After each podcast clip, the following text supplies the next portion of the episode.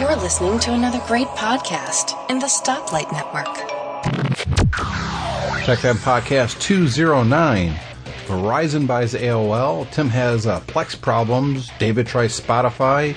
And Tim has a new project with his kids. Check it out.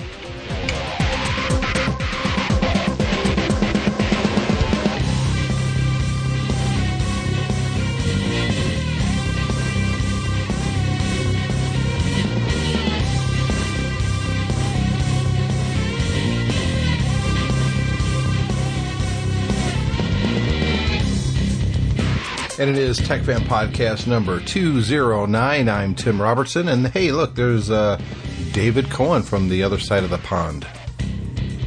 Is it a pond? I know, it's, uh, they've been it? saying that for years.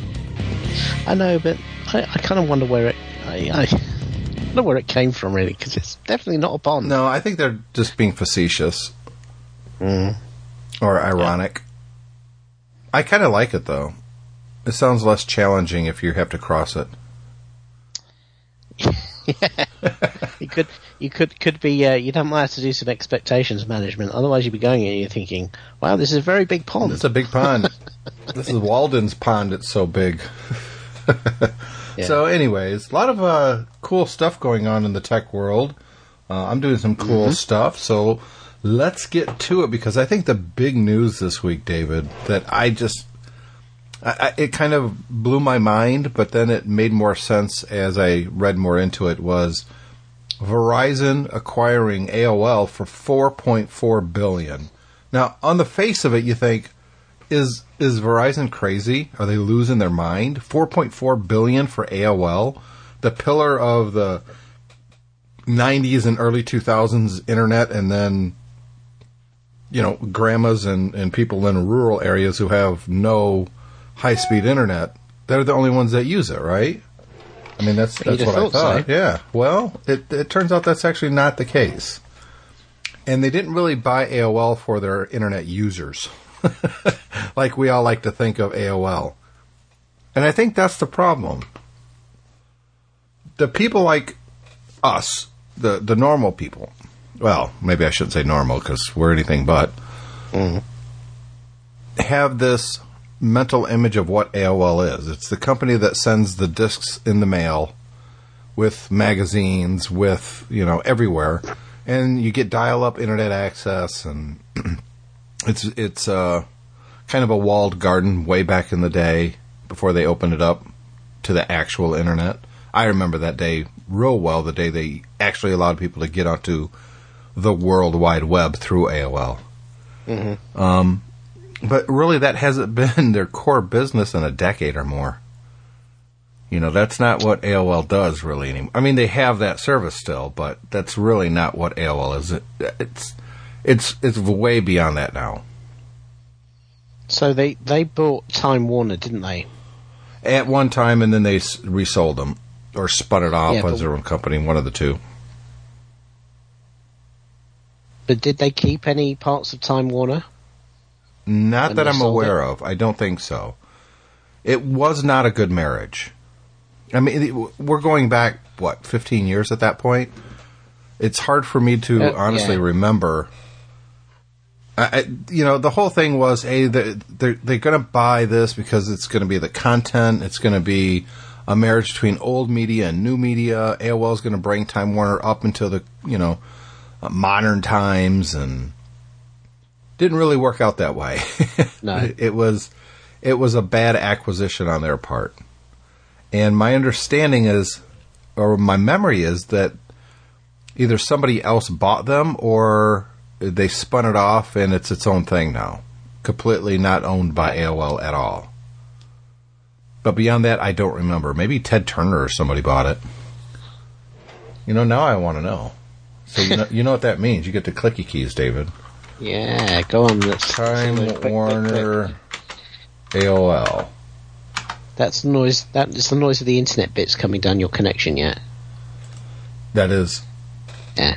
Um. So there's a Fortune article from 20 or uh, I don't know. I can't tell. Uh, from January of this year. A lot of people thought the merger was a brilliant move and worried that their own companies would be left behind. Yeah, that happened. And remember, this was in you know the height of the dot com boom. Um, culture of the combined companies was problematic from the get go. Yeah, we know that. Um, I'm not seeing. Now, this article doesn't really say what happened afterwards. What I need is a Wikipedia. Oh, there it is. Look at that right underneath. Mm-hmm. Uh, Time Warner, uh, formerly AOL Time Warner, stylized as Time Warner since 2003, is an American multinational media corporation headquarters in the Time Warner building in New York City. It is currently the third, the world's third largest television network and film, TV, and entertainment company in the terms of revenue, behind Walt Disney and Comcast. And one time was the largest media conglomerates. Uh, it was formed in 90 through the merger of Time and Warner Communications. Um, in the past, other major divisions of Time Warner included Time Inc., AOL, Time Warner Cable. All of these operations were either sold to other investors or spun off as independent companies between 2004 and 2014. So basically, they've done a lot better since they've left AOL. Yeah, yeah. So that leaves AOL. So what does AOL do nowadays? Well, what makes them worth four four point four billion dollars? Well, if you look at what their revenue was back in 2000 and today, it's a tale of two cities. Their market value in 2000 was 224 billion, and today, obviously, it's 4.4 billion because that's what they just sold for. In 2000, they had 15,000 employees. Today, they have 4,500. So even that tells you that they're not a small company. 4,500 employees is a large company. Total revenue in 2000 was 9.5 billion. Today is 2.5 billion. So let's just stop right there. 2.5 billion in annual revenue today. These figures are for uh, January. Dial-up revenue in 2000 was six billion dollars. Today it's 606 million, which tells me there's still a lot of people using AOL dial-up. Well, it says here there's 2.2 million people on dial-up subscription. Yeah. So that's a hell of a lot. I, I, I have no idea how anybody on dial-up actually manages to do anything on the internet nowadays. Uh, it's it would be brutal. I I I wouldn't even use the internet if that was it. I have to imagine that those who are using a dial-up subscri- subscription, and let's be honest, I, I I would bet you a half a million people have high-speed internet, but they keep AOL with the dial-up subscription because they think they need it before their email. Hmm. How much you want to bet that's a half yeah, a million? probably. The rest. Probably. Sorry, my coffee is really hot. The rest is it's got to be people in rural areas that simply don't have Yeah. any other way of, and they probably only use AOL for email, and maybe Facebook at the most. But even Facebook would be pretty demanding on a dial-up connection. Yeah. So where are they getting the rest of their money? The other Advertising. seventy-five percent advertising. Advertising. Yep. And so that's really what this deal is all about. It's Verizon getting a advertising company to go along with their mobile offerings, which let's be honest is very smart. More people now is accessing the internet through a mobile device than a computer. Most people don't know that. Um, think about your own usage, David. You probably access the internet more hours in a day through a mobile device than a computer if you take being at work out of the equation.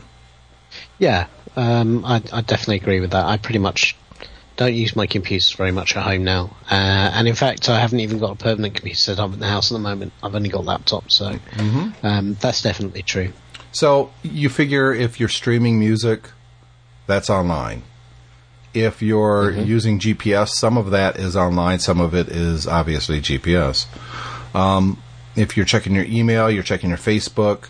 If you're playing certain games, they have to be connected to the internet. Um, if you want to see how useful your, your iPhone is, put in airplane mode and then do what you normally do and see how much you can actually do. I think people would Yeah, be very amazing how- surprised how many things use an internet connection.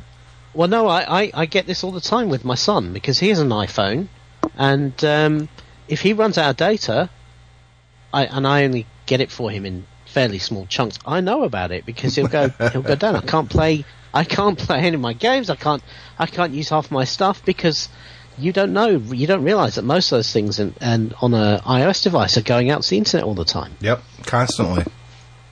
A lot. I mean, half the games that I play on my iPad, which admittedly isn't a whole lot. It's maybe about six games I regularly play. Five of those six require an internet connection. Mm. Which So I know Yeah, you've rallied the- the- against the this in thing- the past, but it is what it is. Well, uh, I mean, yeah, I mean, I, I, it's it's less painful on a on a, a handheld device because those devices typically are a lot of the time connected to the internet anyway. Yep. It kind of sticks. It annoys me when I'm using a computer on a train. Or, or on an airplane or in a hotel room, and I need a high-speed internet connection just to play a game. Um, but uh, I, I guess we're kind of conditioned to expect that now on the mobile devices for good or for ill. But talking of ill, I mean, my my worry with this is, let's face it, this this deal is not about Verizon's not interested in those those telephone subscribers. and I do wonder uh, if they're going to keep them running too. I can imagine. Well, they will. yeah, but look, it, it's six hundred and six million dollars this year. You're not just going to flush six hundred and six million dollars. No, I don't know. This is Verizon. I, I can't imagine it makes a huge difference to their bottom line. Um, Six hundred million is is is probably uh, back of the back of the couch change for Verizon.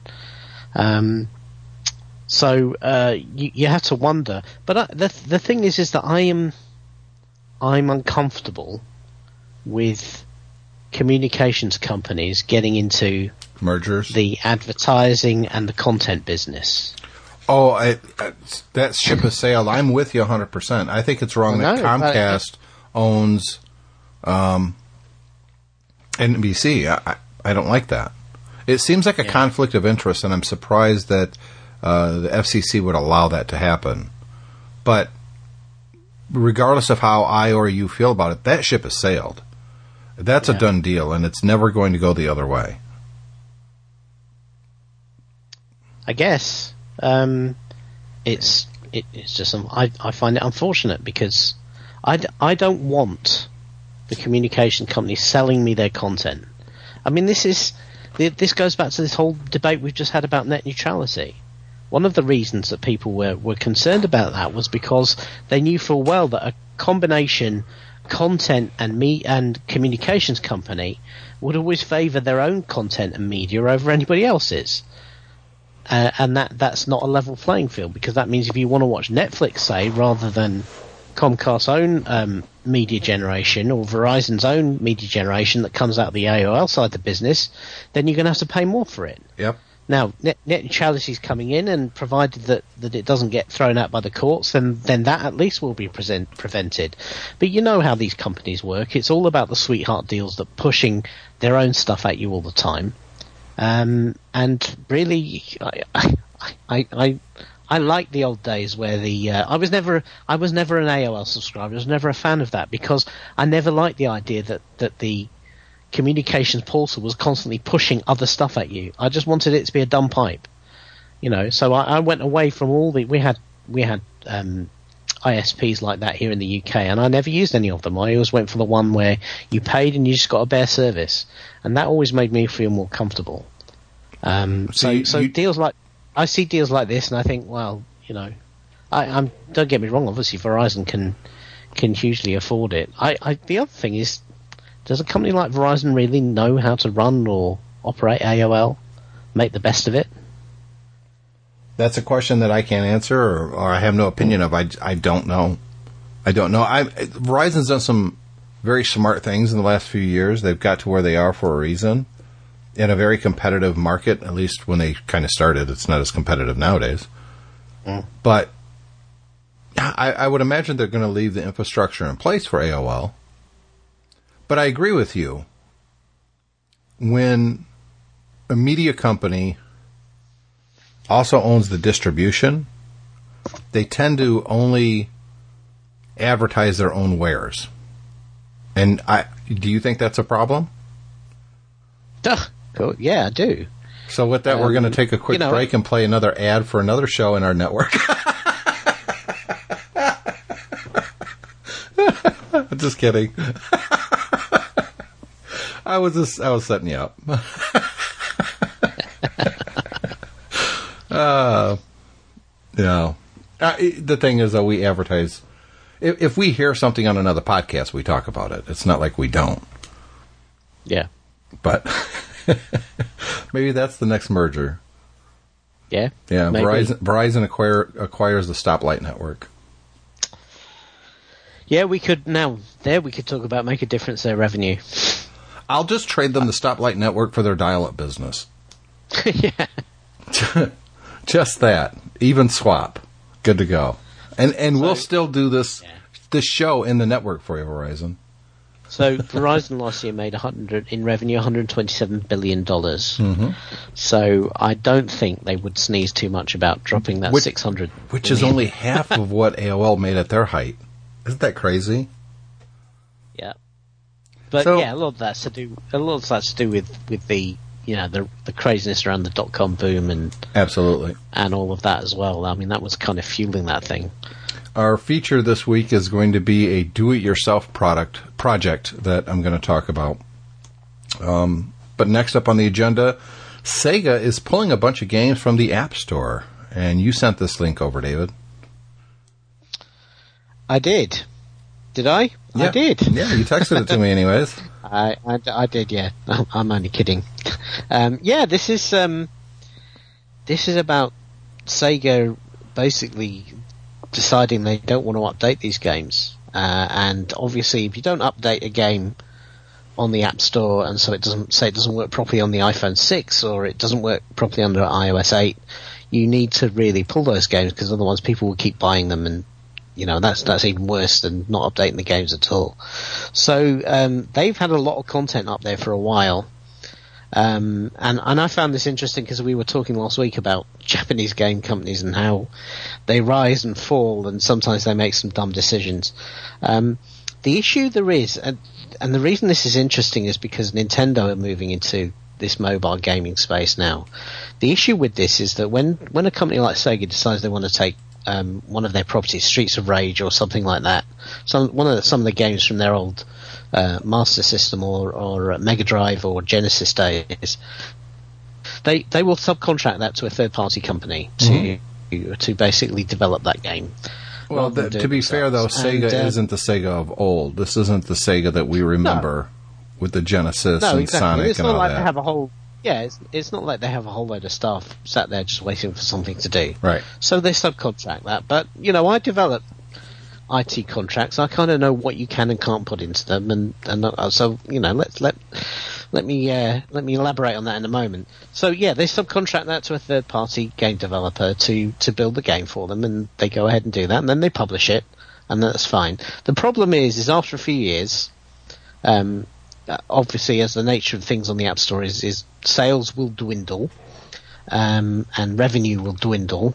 Uh, and many of these many of these properties were put in place before the uh, current in vogue for uh, freemium play or uh, in-app purchase. So they're they're the sort of things where you buy them once and then that's it. The company's never going to see any more money. So as these games need to be updated for different versions of iOS, if they don't have a contract in place to go back to the original developer and get that work done, then they don't get updated. And that's what tends to happen with these these types of games. They just kind of stagnate. Yep. And so Sega has has basically decided to pretty much wipe uh, most of their properties off off of the App Store um, to uh, to to prevent people getting games that don't work. But it, it kind of ticks me off really because when you write the contract, it should be possible to say to the developer, okay, well, we're going to contract you to write the game and, and this will be your fee and, and this sort of thing. Oh, and what we want to do is we want to build a maintenance clause in there so that for the next five years, you will put in the relatively few hours of programming time required to make it work with iOS 8. It's not like these things need to be rewritten every time a new version of iOS comes out. They just need uh, normally a couple of tweaks, perhaps a change to the uh, internal model so it works with the new screens or something like that. We're not talking about hundreds and hundreds of hours of uh, a large programming team to make these things work. So they could build that in, but they never do. And then we end up with situations like this. The problem is, is if you've bought these games, um, even if you have an old device that continues to run them properly, they're going to disappear from the store. If you don't have them backed up, you're never going to be able to get them back again, even though you paid good money for them. And I don't like that at all. Well, to be fair, they're not saying they're pulling them forever. Unfortunately, they're not saying much of anything, just that they're pulling these games. And Well, the, what, the, what, the, what some of the background to this is uh, there's there's a couple of guys who developed ports of the Sonic games. in the yeah, yep. Um, And I know a lot about yeah. this actually. Yeah, and and basically what they did is is these guys were indies who really loved the Sonic games, and they did a far better port of the original Sonic the Hedgehog game than uh, I think Sega might have already had their own Yes, port they did. out anyway. They did. They They, did a far better one, and so Sega said, "We like this. Let's." Well, that's not what they said at first. They got a lot of Well- public pressure Yeah. Because a lot Well, of people the saw these previews of this this indie game developer doing the same game and how much better it was, and they actually distributed it to a few people, and uh, it was it was so much better than what Sony was offering or Sega uh, Sega was offering. I- I- it was one of these situations where the initial corporate response was the legal response, and then finally somebody who had some decision making power got hold of it and realised that actually it was Yep. far better to take these guys on as a contractor to, you know, do this kind of properly under the wing. And and they did Sonic the Hedgehog 2 as well.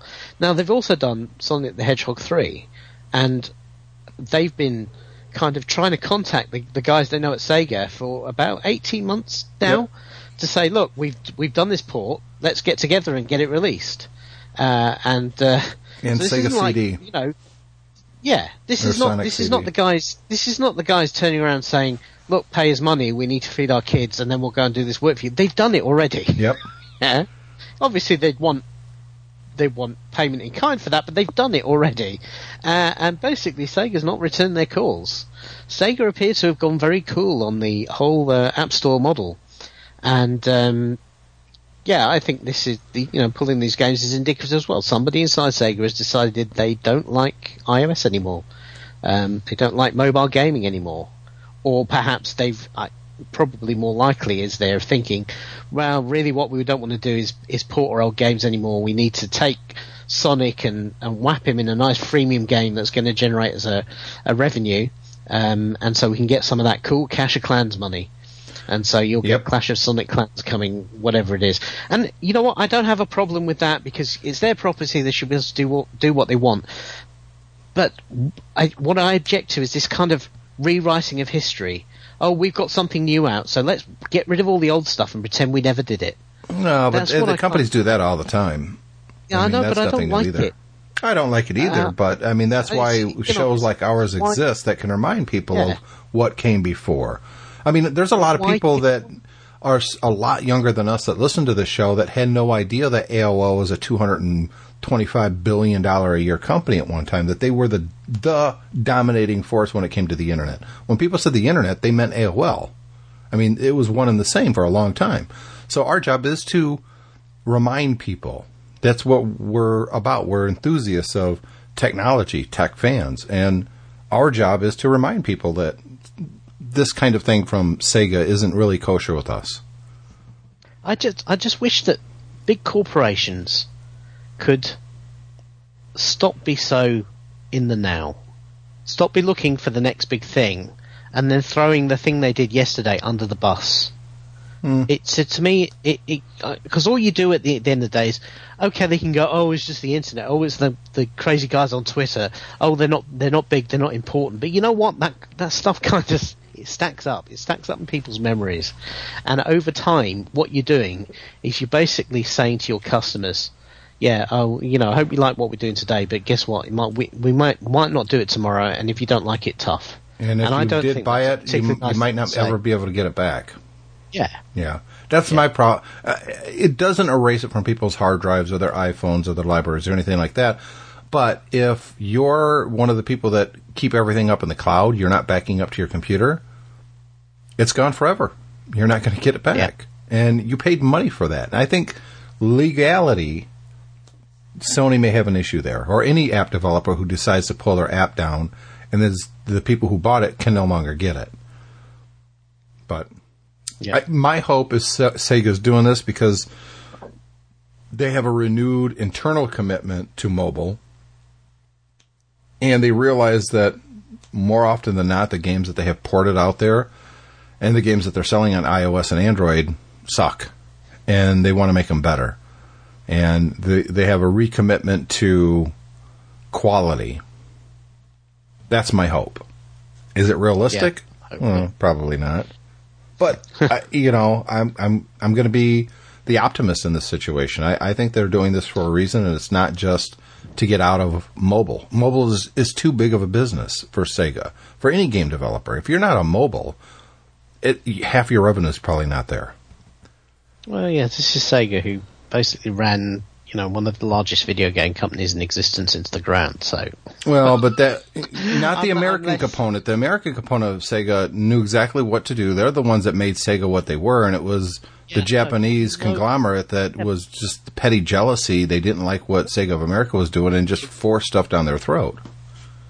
you don't think that this is a this comes from Japan? That's the way they, these companies are organised. You know, the the Japanese overlords, the guy called the shots. Yeah. Always has been, always will be with these companies. Yeah, but it's the same way with every country. If it's a British company, the guy in, in, in Britain is calling the shots, and he doesn't really care what the American component Well, says. The American companies, or unless they're multinational Yeah, conglomerate, it, that's just the way it's always. That you know, to say that's a Japanese thing, I I think is disingenuous. No, I, I think I think I think the difference the difference is that the with Japanese companies, um, you know, they have different markets to consider. Their first, for for reasons of national pride, their first market is Japan, and Japan is culturally a very different market than anywhere else in the world. Yep. So I think they, I think there's real tension there, and and I, I see, I think in nowadays, particularly when these countries, when these companies are a lot smaller than they used to be, uh, and they aren't multinational conglomerates, there's tension there, and I think that tension causes a problem.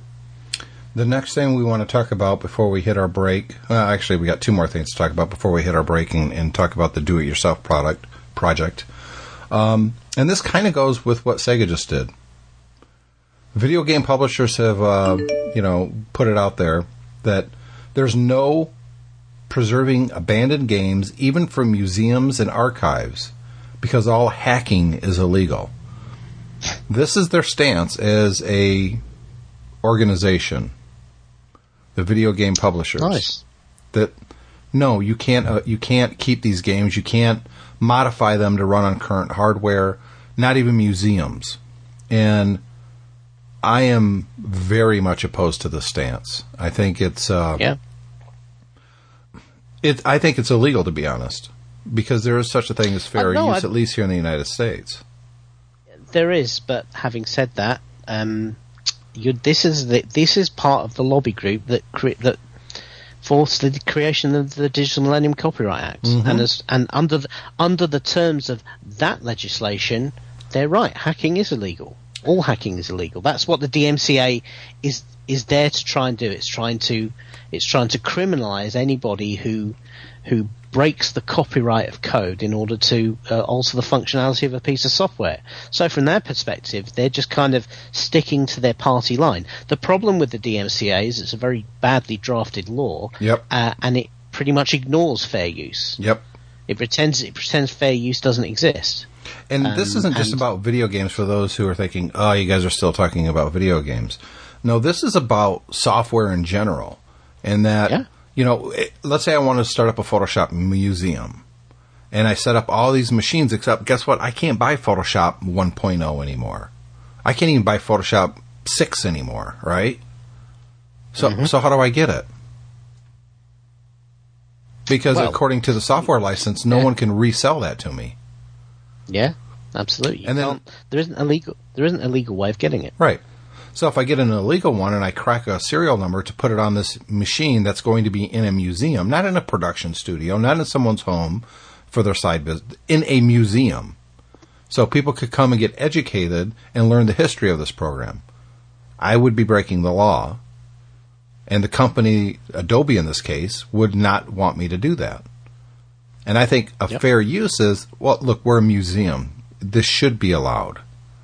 Because this is an independent, non for not for profit thing. It's not PR for your company. It's not Yeah. in competition with your company. This is the definition of fair use. It's a museum.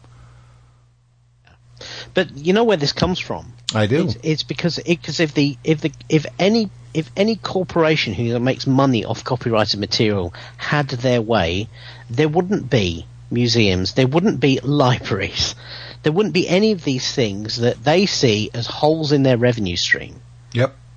They and and and basically what the software industry did, the music industry tried to do this as well with DRM as well. Yep. Is they've they've tried to close what they see as terrible loopholes that allow people to get content for free.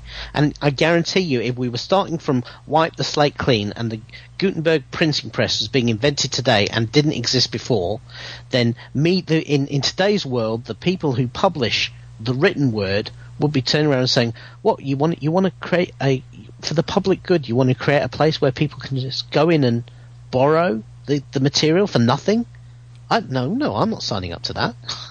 You're right. That's and, exactly and libraries would not exist. You're absolutely right. Yeah. But things got to change. Here's the thing. This is still, as much as we are enamored with technology, as long as you and I personally have been playing video games and using software, um, this is still, everything is still so new. And if there's anything that we know, it's that laws and lawmakers move very, very slowly. And when you challenge something like this in court, by the time it actually gets to court, it's it's it doesn't matter anymore. You know that that company may not even exist. The software doesn't exist. So yes, the you know the good guys win, if you will, but it doesn't matter because it only applied to that one case. It's not setting case law. So yeah. Yeah, I, this is stuff that needs to change, and I hope that it changes on a worldwide basis because that's the other aspect of this, David. Uh, what if a hacker in the UK is cracking these games to have in a museum? The American courts have no say over that. No. So, anyways, it's a real world problem, but I don't see that it's going to be solved anytime soon. Not until we get some common problem- sense yeah. legislation. But, yeah, but most the, the difficulty is most legislators. Why would they, unless they've got a particular passion for that topic, why would they even address it? Because all the, all it's going to do is Well, that's why I said alienate some of their voters. Yeah. Right, but that's why I say it's going to take time because the people that Yeah. are in politics right now really still aren't from our generation. You know, or if they are from our generation, they were never into technology because they followed the political career path, not a technological one. And they're very much out of the loop on everything. So we still have another generation or two to go before we get true enthusiasts of software in place to be able to change some of these laws and put something that's a little bit more common sense into place. Last thing I want to talk about before I break, David. Last week, uh, we were talking about Plex. So I did indeed uh, sign up and download Plex and started using it. cool. How do you like it? functionality wise, it's fantastic. Um, I thought I had to be on the same network to watch my content. That's not the case.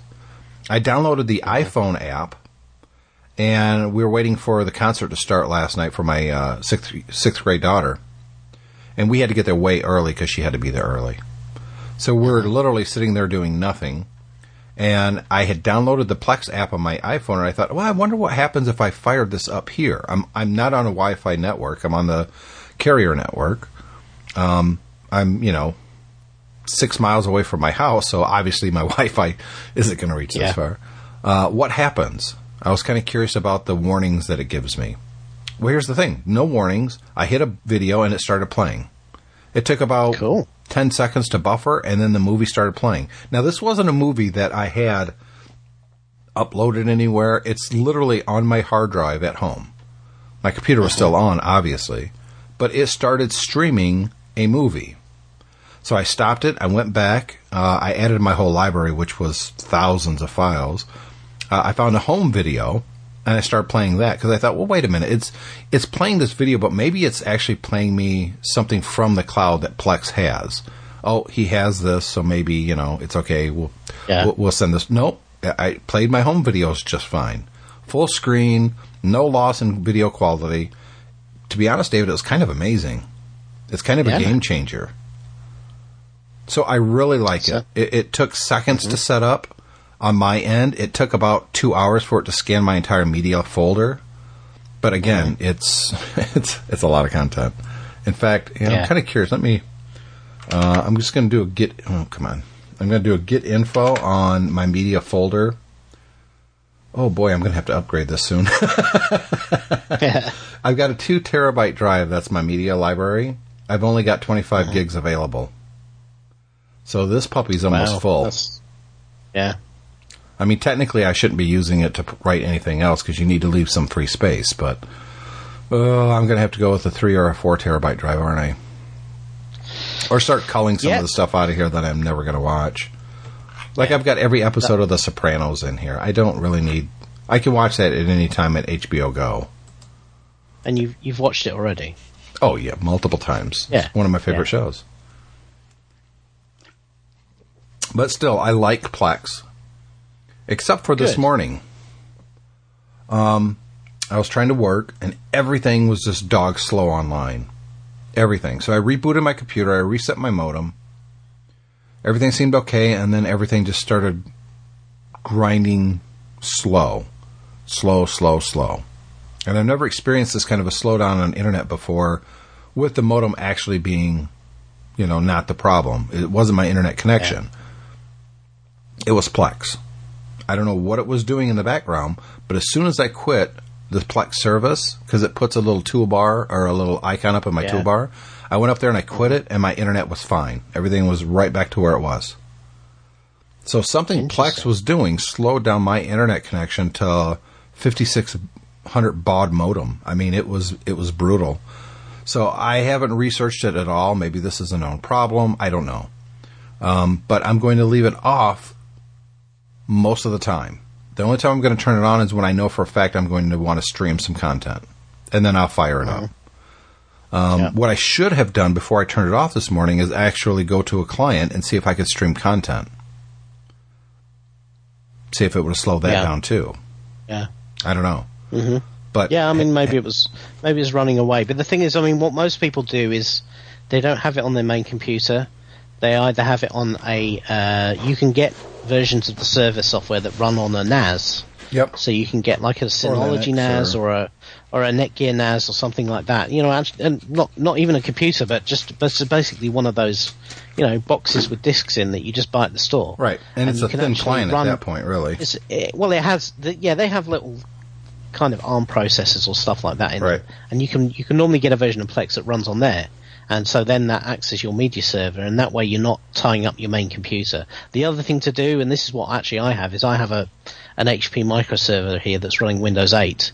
Um, and I have everything on there. The reason I'm using Windows 8 is it's very easy to create um, kind of soft RAID arrays using Windows. Um, so I have all my media on there, and then I just leave Plex running on, on that box. But again, it's not our main computer. Now, did you pay So- for any of the subscription services? I haven't, no. No, because, Um, it, because- it looks interesting, but I didn't see anything Yeah. that's over and above No, what I, I- needed. Yeah, I mean, it, it's about what you need. For, for us, we just want to watch TV in the house. We don't even have it on. I know you have to pay for the uh, for the iOS client. We don't even have the iOS client. Yeah, I think I paid five bucks for it. Yeah, the kids the kids don't want to watch don't want to stream Plex to their to their devices. They if they want to watch stuff on the on off the Plex server, then they they tend to go to the big TV. I did notice that No, parental no- guidance, or I'm sorry, parental controls is one of the things that you get with a premium subscription. That's right. But actually, what I've done is um, I've created different channels for the kids versus us. Yep, I got it. Um, yeah, so so basically, the kids know just to go to their their stream with all their stuff in it, um, and uh, you know, if if I if I was worried about them watching any of the stuff in any of the other streams that that has the more um, grown up stuff that Leanne and I like to watch, then uh, I would uh, I would just you know remove those from the Plex library uh, and just reinstate them when I wanted to. But uh, they're they're not interested in, in you know in kind of watching you know more grown up action movies or the Imitation Game or anything like that. They they just want to watch yet. their cartoons and stuff. You know. Not yet. Yeah. So with that, we're going to take our quick break, and uh, we'll be right back. What's wrong, Guy? Oh, just thinking about how much I miss the Macworld Expo.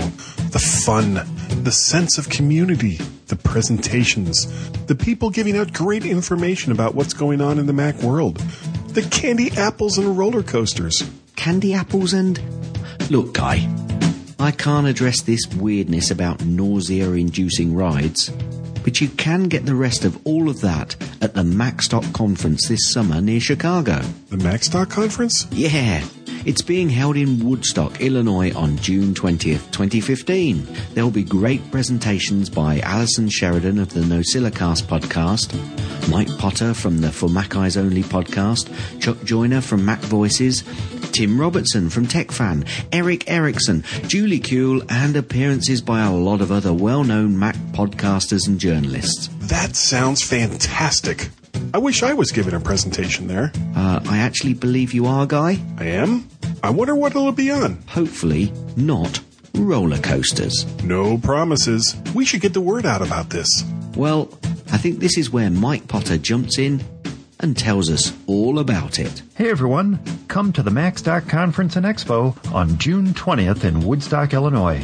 It's going to be a day of community and information for Mac and Apple users unlike anything else out there. Easy to get to, inexpensive, and packed full of the people you know and love from the independent Apple press. Just go to MacStockExpo.com for more information.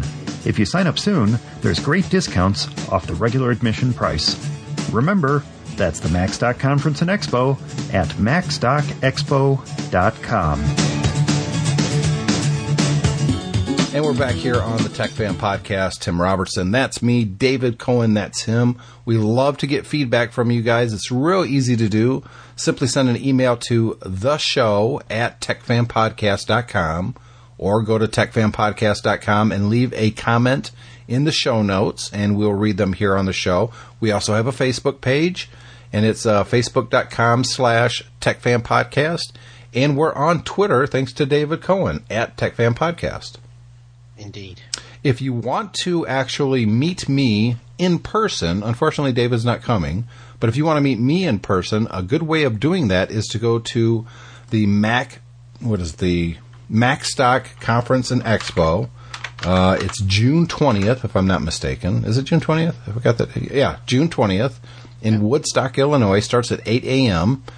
If you're in driving distance, you should definitely come to this. Go to Macstock, Macstock Conference and Expo.com. There's a banner up on the Tech Fan website as well. So techfanpodcast.com. Just click the banner and buy your tickets. They're not expensive. Come up. You can meet me. You can meet Guy and Gaz from the MyMac podcast. Even cooler than that. Well, maybe not cooler, but I don't want to. Otherwise, it diminishes Guy and Gaz. I don't want to do that. Um, they're the current hosts. If you want to meet the original host of the MyMac podcast, me and Chad Perry, well, Chad Perry is going to come with me as well. Poor guy's got to get up at like 4.30 in the morning to drive up there with me. Well, you know what? Fame Try- is pain. Well, there you go. Yeah. and this will actually be Chad's first event of doing anything like this. The last time we had any th- kind of plans was the MyMac podcast 100th episode that we did live at the Apple Store in Grand Rapids, Michigan. And Chad was supposed to come to that, but he had a family thing he couldn't get out of. And Guy Serle flew in from Virginia and attended it with me.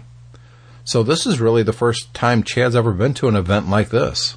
We've done other events, but never, you know, Mac or podcasting or tech or anything related like that. So I'm looking forward to uh, hanging out with Chad for a day. Yeah, that'd be nice. Poor Chad. He's got to be with me the whole time. Yeah. So that again is uh, June 20th. Uh, I hope some of you can make it. It would be fantastic. I'd like to see you and uh, talk to you in person. So our main topic here on the second segment, David. Um, I've talked about arcades and stuff like that in the past. Uh, I'm very happy with the uh, 161 and 1 cartridge that I got from my Neo G- Geo from Holland uh, Computers. And, uh, you know, I've been doing stuff with my MAME cabinet. I changed the joystick out of the Tank Arcade because, quite honestly, it sucked before. I didn't realize how bad it was until I got a good joystick in there. Um, yeah. I don't. Did you even know anything about that? That I changed that joystick? No. It's- uh, you, you were told you told me about the lights. Right. Um, Yeah. If you go to, uh, I, and I never advertise this to be honest, notnewvideogames.com, uh, I actually have some content posted up there of, I haven't got the, the content about changing the lights yet, but I do have a, a pretty in-depth article with a lot of pictures on what I did to put a much better joystick in my Tank Arcade. And, uh, it's, drilling and cutting out some wood and running new wires and uh, to be honest it was kind of fun to do so so between that and putting in the new buttons and the light up lights LEDs on the Neo Geo cabinet and the kids really starting to get into these older video games more than they had been before they've been playing the Neo Geo quite a bit Right. I thought it's time for me to do a project with the kids, the younger kids, not the older kids. Mm-hmm.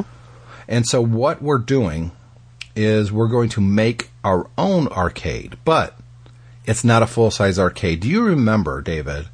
Uh, this was kind of popular about mm, a year or so after the iPad first came out. It was called the iCade. Oh And- yeah, and I have it- one. Yeah, I've I've got the red Yeah. one. Do you got the red one? Um, no, I had I have the core one they did afterwards. They didn't have the cabinet, so basically you. Oh, it's, just, a like little the- yeah. It's just just like the platform with the controls, and you prop the iPad on the top. Right. Well, I've got the one that's an actual arcade. It it, it comes with Right. a little arcade. Yeah. So I've got that, but here's the thing: I never use it. I mean, I've got a real arcade. Why would I want to play Yeah. an, an iPad stuck in there? And um, and it's a Bluetooth controller, and there's always going to be a little latency, uh, especially on Mm-hmm. twitchy games like Pac-Man and stuff like that. Well, th- yeah. The other problem with with arcade stuff now is that um, because it's not compatible with MFI, the uh, the Apple controller standard. So actually, games aren't often coming out with support for it anymore. That's right. Well, I've got an arcade, and um, I I didn't pay a lot for it. You could get these now for twenty five bucks on eBay all the time, all day long. Yeah. And they made millions of these. So what I'm doing here, I, I don't want people going, "Oh my God, you're going to ruin it." What we're going to do is we're going to take my iCade, we're going to strip it down, ruin it. basically. We're going to ruin it, and we're going to turn it into an actual arcade, not an iPad, an actual arcade. And at this point, I've got almost everything I need. And we're hoping to start work this weekend, but it might get pushed to next weekend if I don't get a certain thing in. This is what I bought so far, David.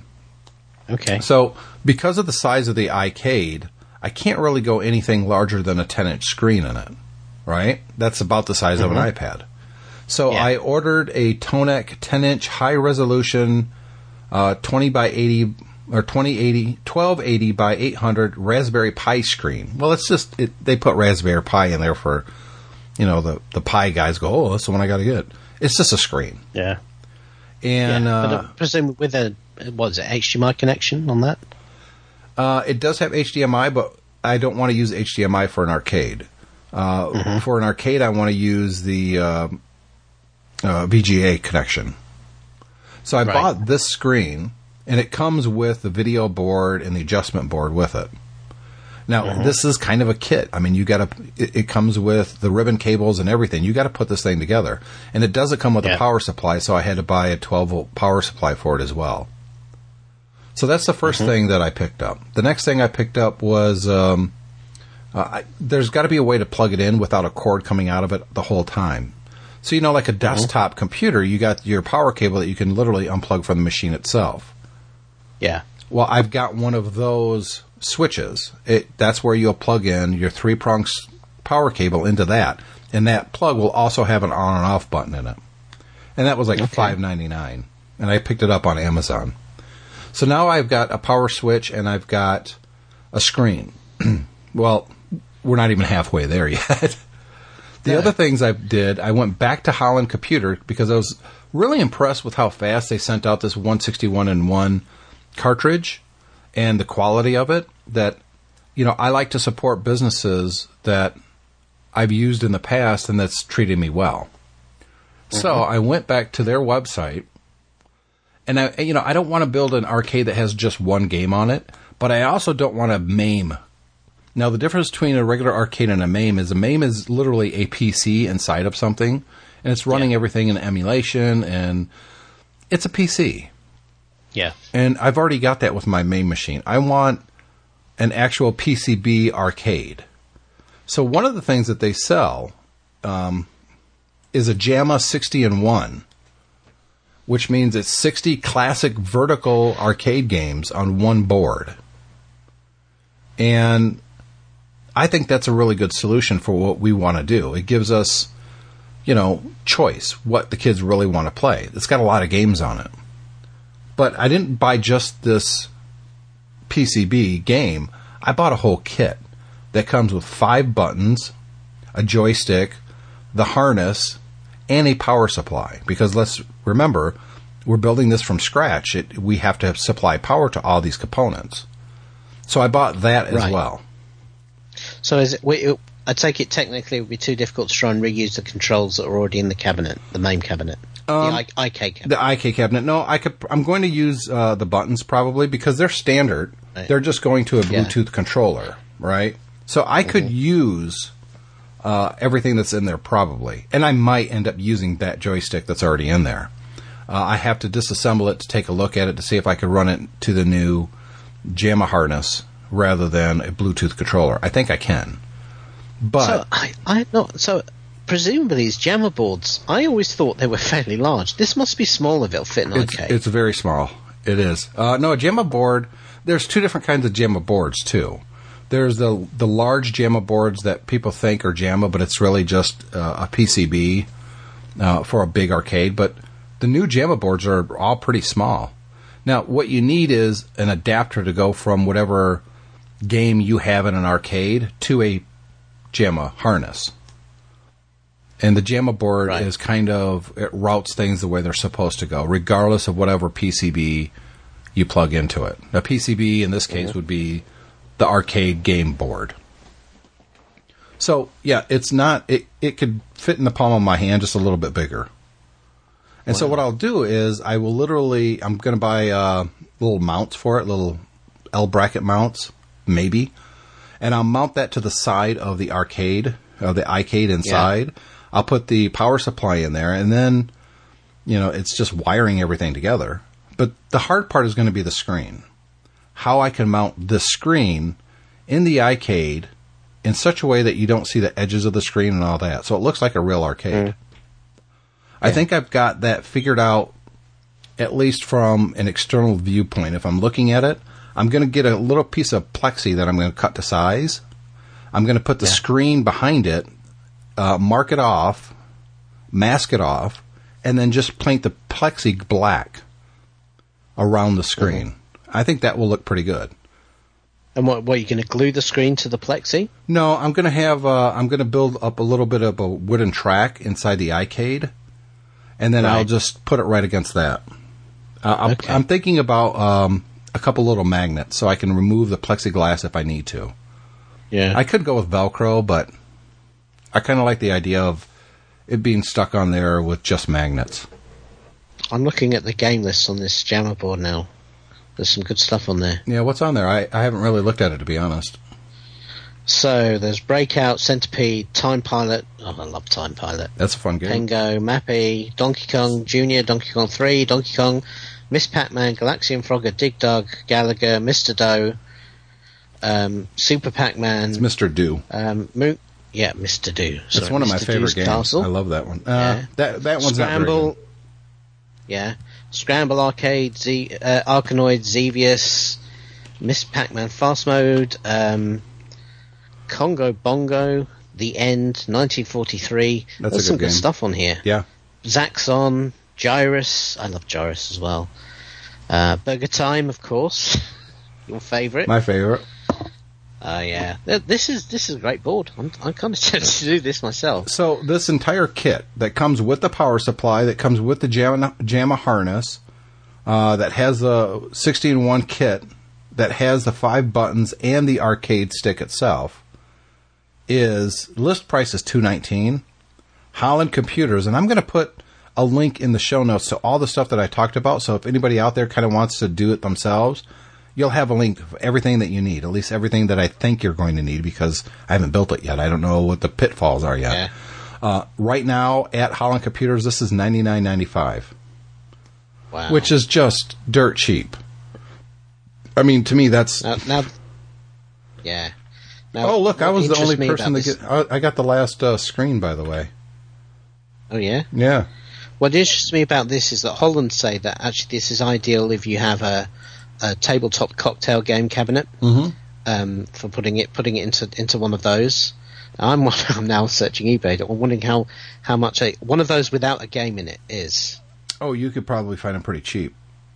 Yeah, because then then I might be tempted to get a hold of one of these and then put the board in and uh, well, you know replace all the controls and then actually have a tabletop arcade game for our living room. That would be awesome. You should do it. It would be. And truly- it's- if I it's had that, I would money. probably die a happy man. It's it's got all the cl- and this is a vertical, which means if you look at a screen, it's either horizontal or vertical. Now my Neo Geo, I could actually put this kit in my Neo Geo, and I'd have all these games on my Neo Geo, except I've got a vertical or a horizontal screen in it. Now, and also Yeah. all these games I already have on my main cabinet that's hooked up to my uh, my flat panel screen that I can actually rotate. So if I'm playing a vertical game, I just rotate my flat panel and it's fine. So it, and let's be honest, this is going to be a very small screen on this little arcade, but I think it's going to be a lot of fun, and I think the kids are going to learn a lot by helping me build this. Now, when I say helping me, Yeah. what do I mean by helping me? I'm going to let them screw in some of the things. I'm going to let them, um, you know, watch a lot of what I do. I'm going to explain every step of the way. I'm kind of worried that Cole is going to get bored very, very quickly because if there isn't that immediate gratification, I could play a game in five minutes. Um, why, Yeah. why am I sitting in here watching this when I can go play with my little men or something? Um, Brooke, on the other hand, will stay the whole time.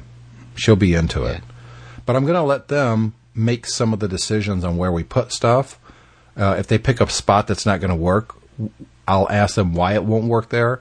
Uh, but I'm going to have to modify this iCade because it doesn't have a bottom and it doesn't have a back. So I'm going to have to get some wood to build a bottom for this, as well as a back. And I'm considering when I build the back to make it a locking door, like on a real arcade Yeah. and so you can literally take the back door off. That would be kind of cool. And I and I you know with these arcades, the top of it flips up, and that's how you slide your iPad in. Well, I'm going to make it so you can't flip that up anymore. Yeah. But with the screen in it currently, I don't have a whole lot of room between the, the edge of the screen and the top of the arcade, but I do have enough to build a tiny little marquee in there. So I'm going to build some kind of a little marquee. Um, I'll have something screen printed on some plexiglass that I'll get mounted in there with a little light behind it. So it literally lights Yeah. up. And I can I can run that right through the power supply that's going to be in there already that's going to be kind of the phase two. The first phase, though, is going to get this thing actually working. And I'm considering this weekend, without even looking at the iCade box itself, is to kind of lay all this stuff out on the kitchen table, dining room table, connecting everything, and just to make sure it actually works. Yeah. I think that might be a good way of, to go. But that's what I'm doing. That's what the kids and I are going to do. We're going to make the Robertson Arcade tabletop game. Um, there's a good chance, though, David, that we're not going to be able to use this iCade. It, it just might not have enough room inside of it for everything that we need to put in it. Or the wood it's made out of might be just too cheap to start screwing screws into it. Yeah, because it might be that MDF kind of junk. that- well, even worse than that, that kind of wood veneer stuff, but that's Right. just cardboard underneath. Exactly. And if that's the Yeah. case, I'm going to download some plans from the internet and just cut some wood and build our own. But th- here's the problem with that I am not good at carpentry at all. No, No, I suck at it, to be honest. no, uh, same with me. I can't cut a straight line to save my life. Yeah, that's my So, problem. It's yeah, it's great for uh, and and there's always a, a very high risk that I'll cut off something vital while I'm doing woodwork. Yep, yep, So, yep. And I uh, still have on my fingers. The thing is, you must you must have friends who are kind of better at carpentry than you. I do, but you know that I, I don't really want to farm out stuff if it's the project that kids and I are actually doing together.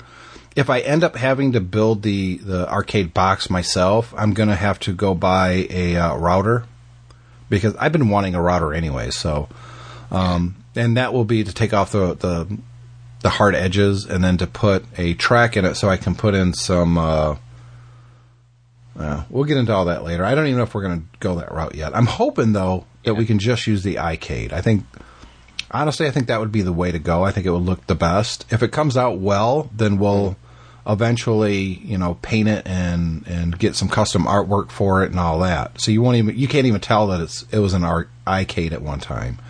But Yeah. the the immediate project though is to get all of this to create a new bottom for it, a new back for it, um, to get the screen mounted in it, to get the power supply mounted, the JAMMA board in it, um, the 60 and 1 in it, everything wired up, powered up, and running. And the kids could actually play a game.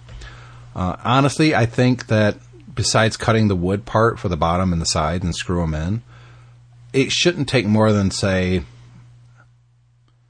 maybe two hours, three at the tops, just to get everything in there and Yeah. wired up. The biggest, I, the, uh-huh. honestly, the, the biggest problem is going to be the screen, mounting the screen in there. If I put a new bottom on there, well, I, that's where the power supply will be screwed to, right?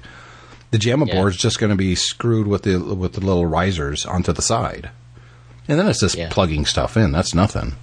Yeah. So it sounds. I know a lot of people are probably listening, thinking I could never do that. That's just way too. That's too complex.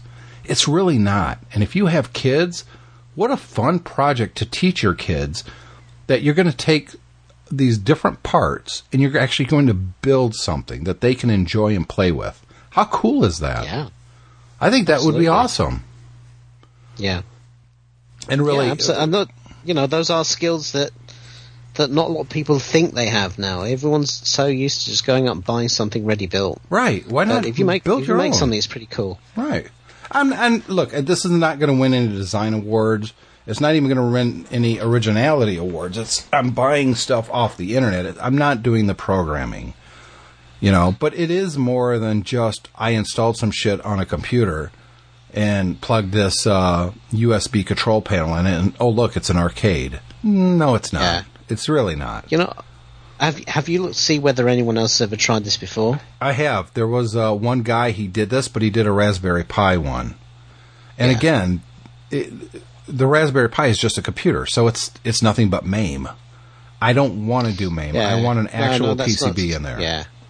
You know. I, I think I think you should uh, make sure you document the steps of this because I actually think that this this could be something that when it when it's finished and it's working, if you you were to post it up to YouTube or uh, or up on our site and everything, and and I, it's the sort of thing that I I can imagine some of the uh, some of the other tech sites would be interested in picking up and sharing because I don't think anyone's- everyone's ever thought of doing this with an arcade before. I'm going to. Uh, I'm going to take a lot of pictures. I'll do some video along the way. Uh, I can't do every single step in video because I'll, you know, Yeah, it's it's less about that and more about teaching my kids how to have patience in building something from scratch and and when we're done I want them to have that proud feeling of hey me and dad made this thing I can't wait to show my friends I can't wait to tell my friends um and honestly uh, I don't remember how much I paid the i for the iCade, but it was it was really cheap at the time. It was like thirty five bucks. I got it for. It was on sale from ThinkGeek at one point, and it works great. I mean, it looks like it's brand new. It's got a lot of dust on it right now, um, Yeah. but uh, taking that out of the equation, that price, I've got about two hundred bucks invested in everything so far. yeah. Maybe a little bit more. Maybe two hundred and twenty bucks.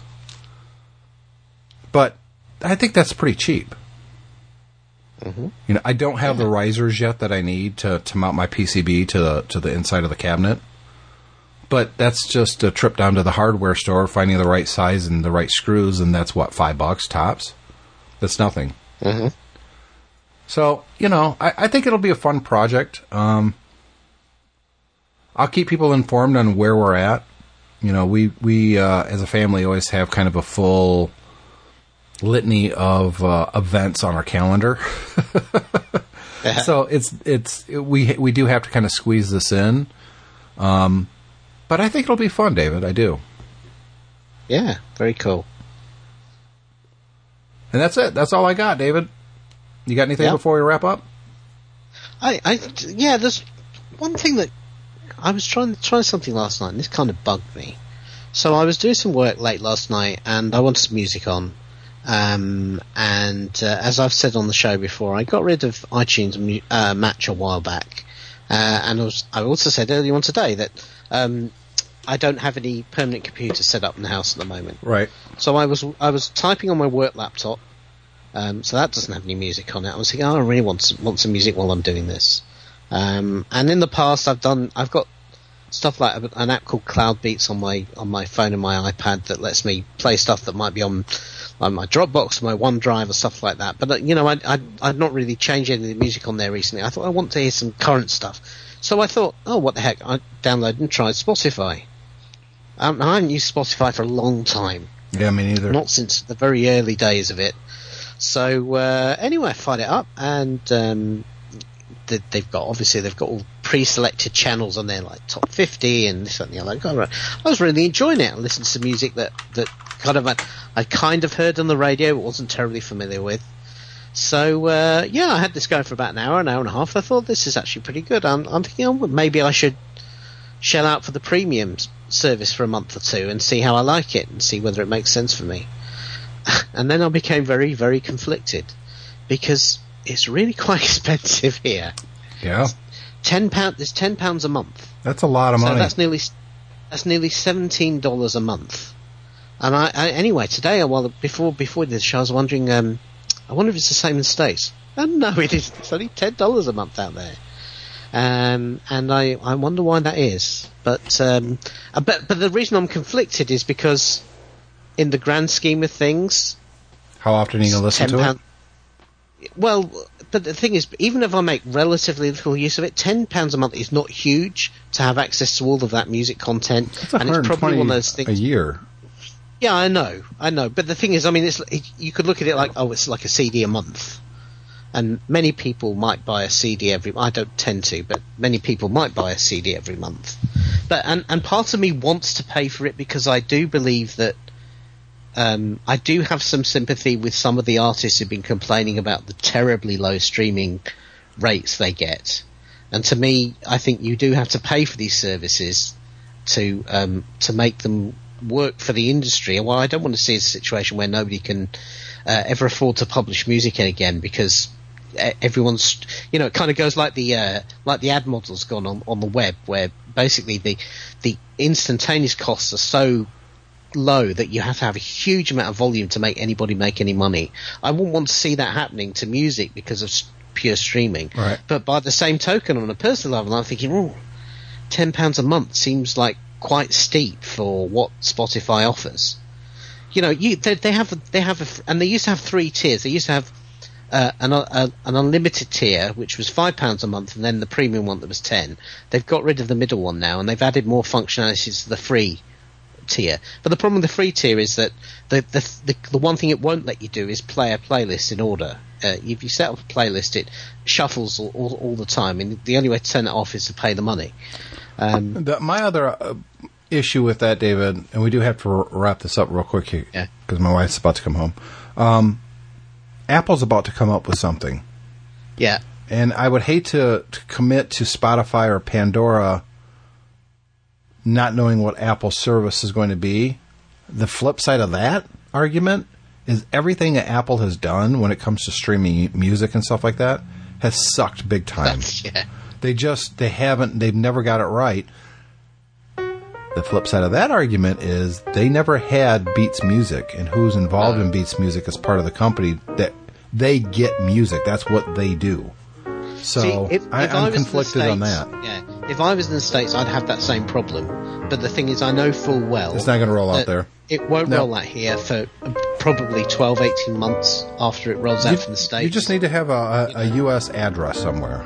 with a credit card that goes to that Yeah, because for instance, I mean, you mentioned Pandora. I thought, well, maybe I'll try Pandora after I found this. Well, Nope. I, I can't. You can't get Pandora in the UK. No, Used to, but not anymore. Apparently. just start So- using my address and, and get a credit card with my home address, and you'll be good to go. Uh, maybe. All right, with that, we're going to wrap up this episode of Tech Fan. Again, we'd love to have feedback from you. The show at techfanpodcast.com. Uh, follow us on Twitter, uh, P- Tech Podcast on Twitter, and follow us on Facebook too. We occasionally post over there, and that's uh, that's this episode. Thanks, David. Speak to you soon.